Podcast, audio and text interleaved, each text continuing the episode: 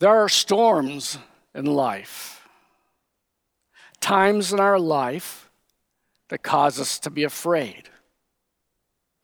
We happen to be living in such a time now. Who would have thought that fear would have gripped the world and our nation and actually keep people from gathering at church? But this fear is spreading. And even if there wasn't a coronavirus, all the other things in life, all the crises we have in life, are still there for us to deal with. Maybe there's a loved one dying, or we fear the grief that follows that death. Maybe we have a family member who is addicted or depressed and is spiraling deeper into a deep and dark ocean. Maybe we're feeling overwhelmed at work or falling behind financially. Maybe we fear for uh, our families. We seem to be surrounded by chaos, and we are afraid. Today's scripture speaks to such times. I'm going to read two passages one from the Gospel of Matthew and the other from the Gospel of Mark. They tell the same story, but uh, with a slightly different perspective. But we're going to read them both because they shed light on each other and they both speak to today's situation. First, I'll read from Matthew's Gospel, chapter 14, verses 22 through 33. You can follow that reading on your computer screens. Immediately, Jesus made the disciples get into the boat and go on ahead of him to the other side while he dismissed the crowd. After he had dismissed them, he went up on a mountainside by himself to pray. When evening came, he was there alone. But the boat was already a considerable distance from land, buffeted by the waves because the wind was against it. During the fourth watch of the night, Jesus went out to them, walking on the lake. When the disciples saw him walking on the lake, they were terrified. It's a ghost, they said, and cried out in fear. But Jesus immediately said to them, Take courage, it is I. Don't be afraid. Lord, if it's you, Peter replied, Tell me to come to you on the water.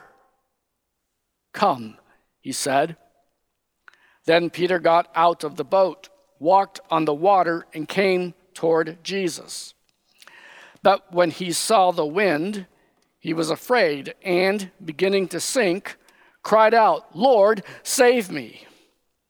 Immediately, Jesus reached out his hand and caught him. Oh, you of little faith, he said, why did you doubt? And when they climbed into the boat, the wind died down.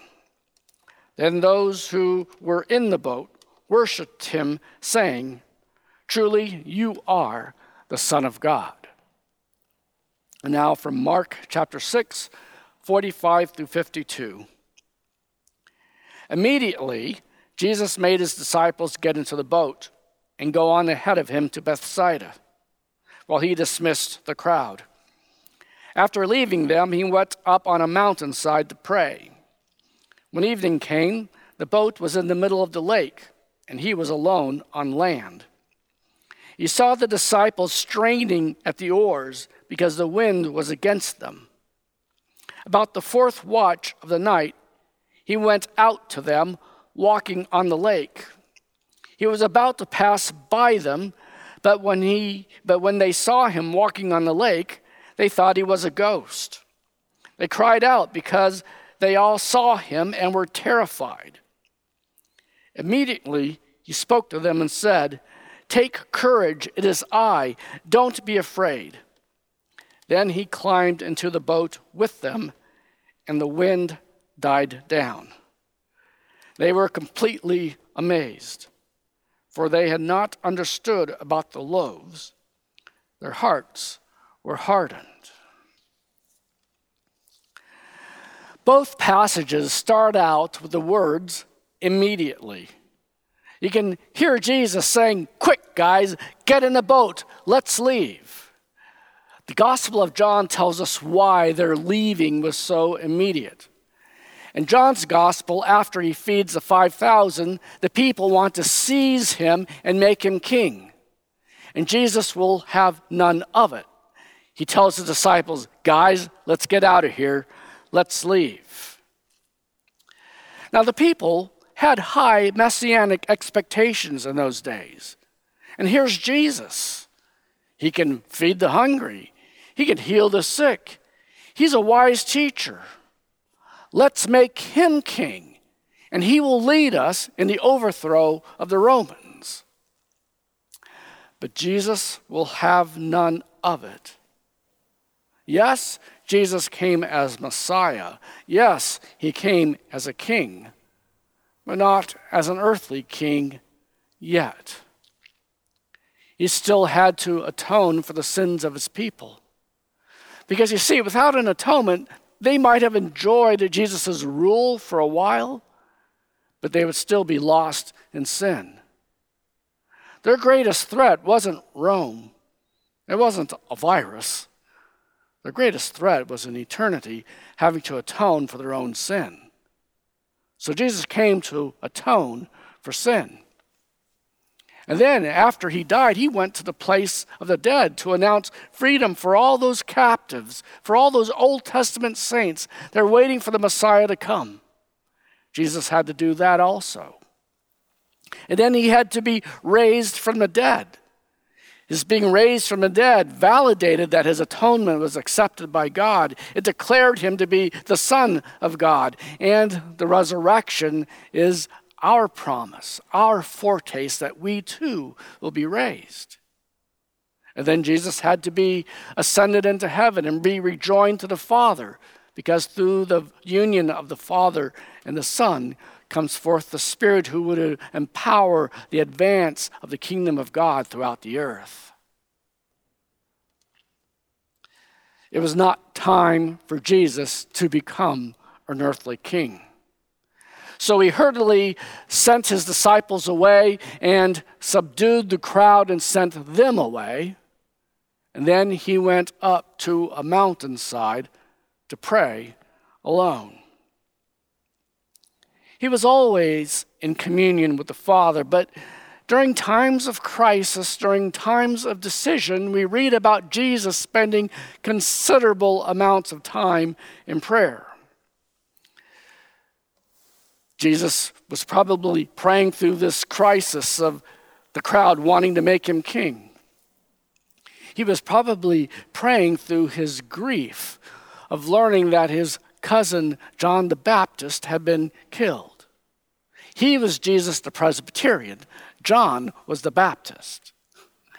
But aside from that, that silly joke,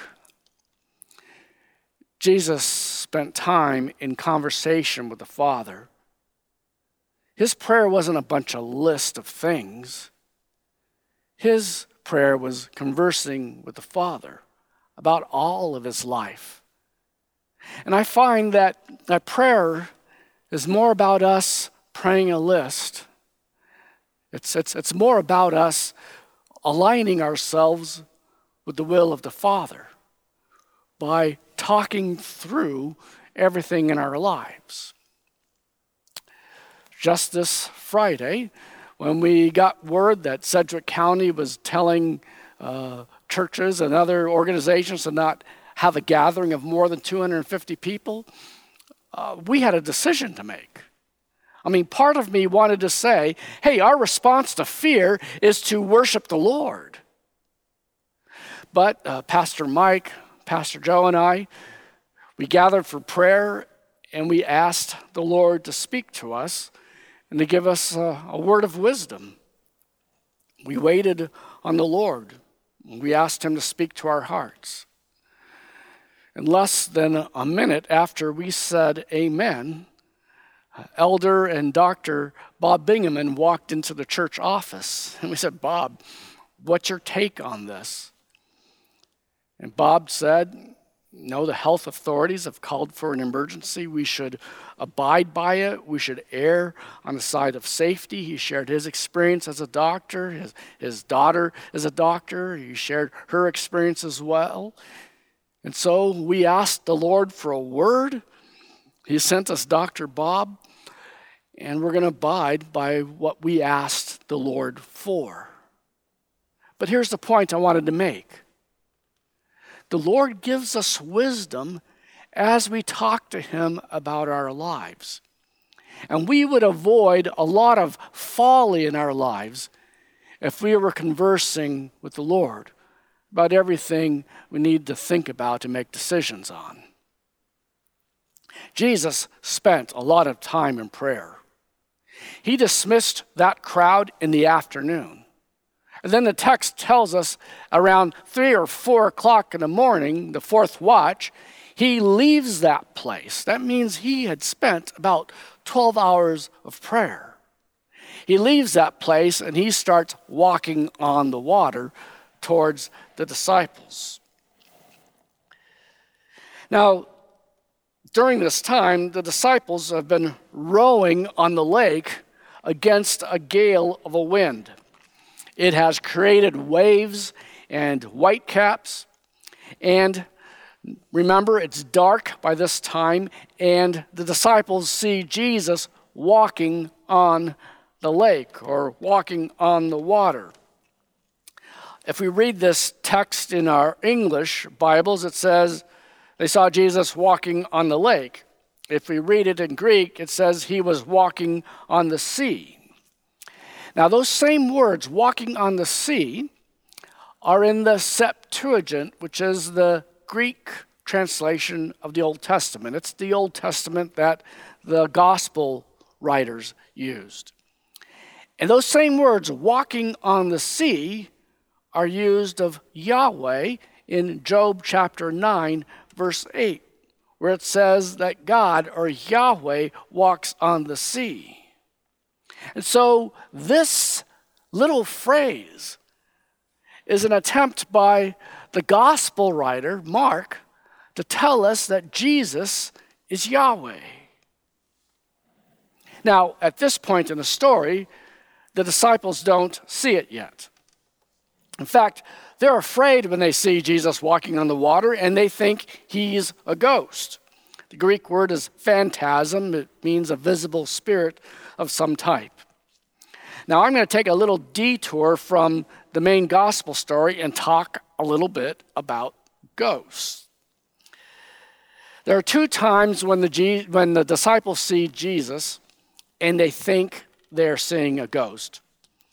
One of those times is here on the lake.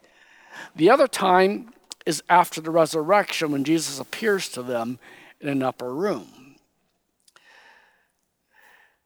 Now, on both occasions, Jesus does not say to them, You silly boys, there is no such thing as ghosts. In fact, after the resurrection, when he appears to them in the room and they think he's a ghost, he says, No, no, no, I, am not a ghost because ghosts don't have flesh like I have. And he says, Come on, go ahead and, and touch me. And then he eats a, a piece of fish. So Jesus seems to accept the existence of ghosts. If there were no such thing, Jesus would have said so. So the disciples see him walking on the water. They think he's a ghost, and they are terrified. Uh, the word in the Greek is actually, they are shaking. So the, the wind is howling, the waves are tossing the boat, and they see this figure walking on the water, and you can even hear them screaming from the text. Ah! But Jesus says to them, Do not be afraid.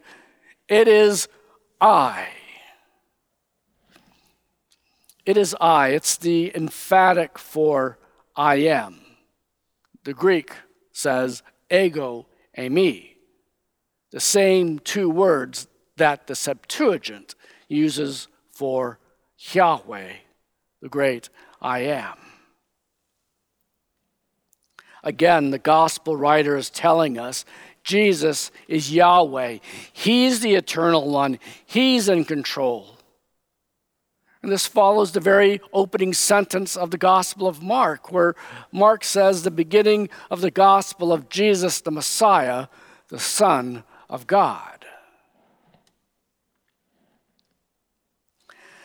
Now, Peter says, If it's really you, Lord, tell me to come out to you on the water. And Jesus says, Come. And Peter steps out of the boat and actually starts walking on the water. And as he is looking at Jesus, he continues to walk on the water. But the wind is blowing, the sea is heaving. And Peter stops looking at Jesus and starts noticing the wind and the waves and the storm. And he starts to sink.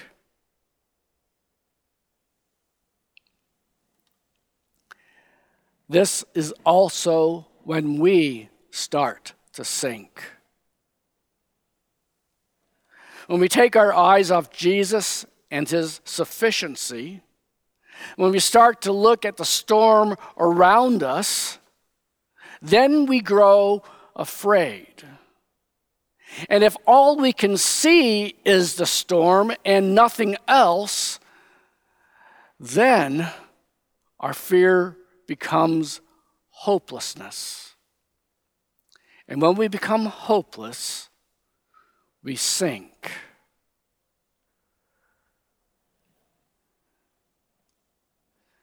Peter was sinking. He was about to drown in a violent sea, but he cried out, Lord, save me. Lord, I'm sinking. Save me. And then Jesus grasped him by the hand and saved him and pulled him into the boat. And as soon as they got into the boat, the wind died down, and the sea grew calm. The disciples were completely amazed, and they worshiped him and said, Truly, you are the Son of God.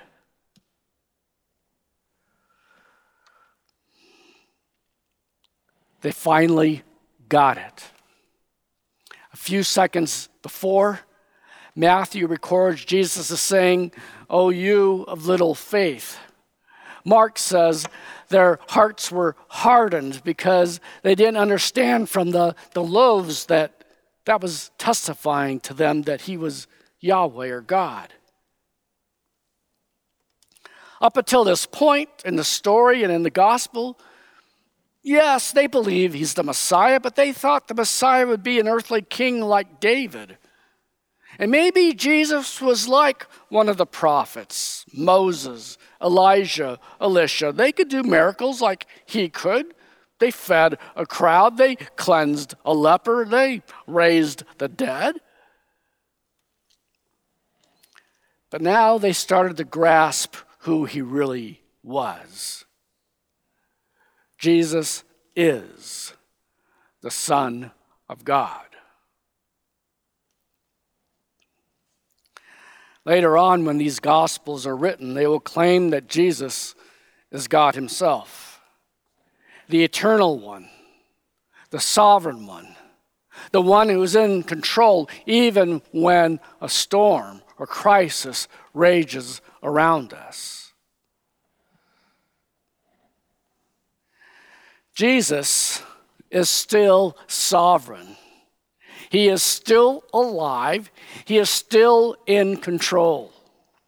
We might think our lives are out of control, but He can intervene and calm the storm. We might be afraid of what we can't control and think the worst will happen, but He is the eternal one. He is in our present and He is already in our future, ready to give us whatever we may need when we need it. Nothing that is happening, nothing that will happen to us is a surprise to Jesus. He will see his people through whatever they happen to be going through. Now, concerning the coronavirus. On Thursday night, President Trump gave an address to the nation. And after that speech, I, I looked at um, CNN and Fox and MSNBC. I, I, look at all of them just so I have a multitude of, uh, of opinions to consider and weigh. But Rachel Maddow was like speaking in such a way to stir up hysteria. I even started to grow afraid by what she was saying. When already in my prayer time, the Lord was giving me peace about this crisis. I feel like when we get to the month of June, we'll look back and see how the Lord completely took this through, uh, took us through this. And we will think of it as, as just a, a minor bump. But we have to watch what we listen to and what we focus on. I think what we need to be focusing on is the sovereign Lord. Yes, we're going to practice a sober and a sound mind, but God does not give us a spirit of fear. We need to focus on Him. Now let's come back to Peter. He had enough faith to walk towards Jesus when Jesus said, Come. So do we. We who follow Jesus heard Jesus say to us, Come, follow, and, and we did. But Peter not only started walking towards Jesus, he got out of a, a boat and started walking towards Jesus. And maybe that's a border that our faith does not cross because we like to stay in the safety of the boat. Maybe we're afraid to take a step out in ministry. Maybe we're afraid to, to give to the Lord his due. Maybe we're afraid to share the gospel. Maybe we're afraid to give up some sin that we've become attached to and think we can't live without it. We're afraid to step where our faith is without boundaries or borders. Peter did that. But when did Peter start to sink? It's when he took his eyes off Jesus and started to look at the storm that was around him. That's when he grew afraid. And when your focus is on the storm, that too is when you start to sink.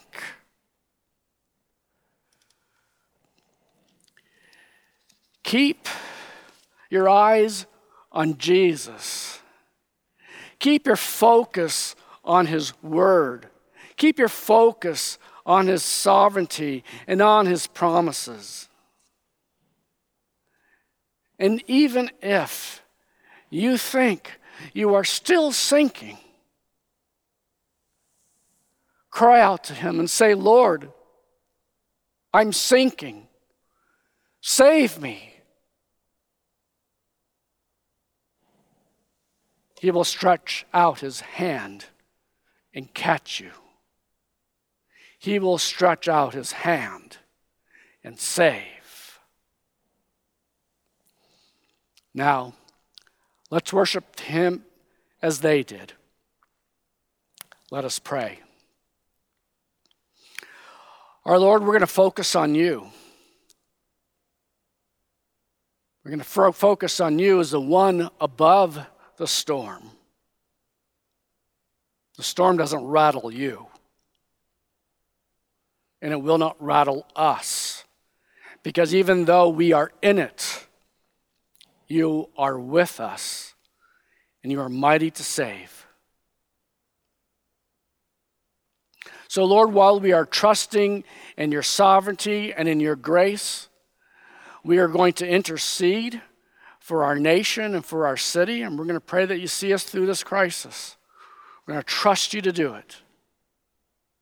Lord, I'm going to pray that not one member of Eastminster will meet their demise because of this crisis.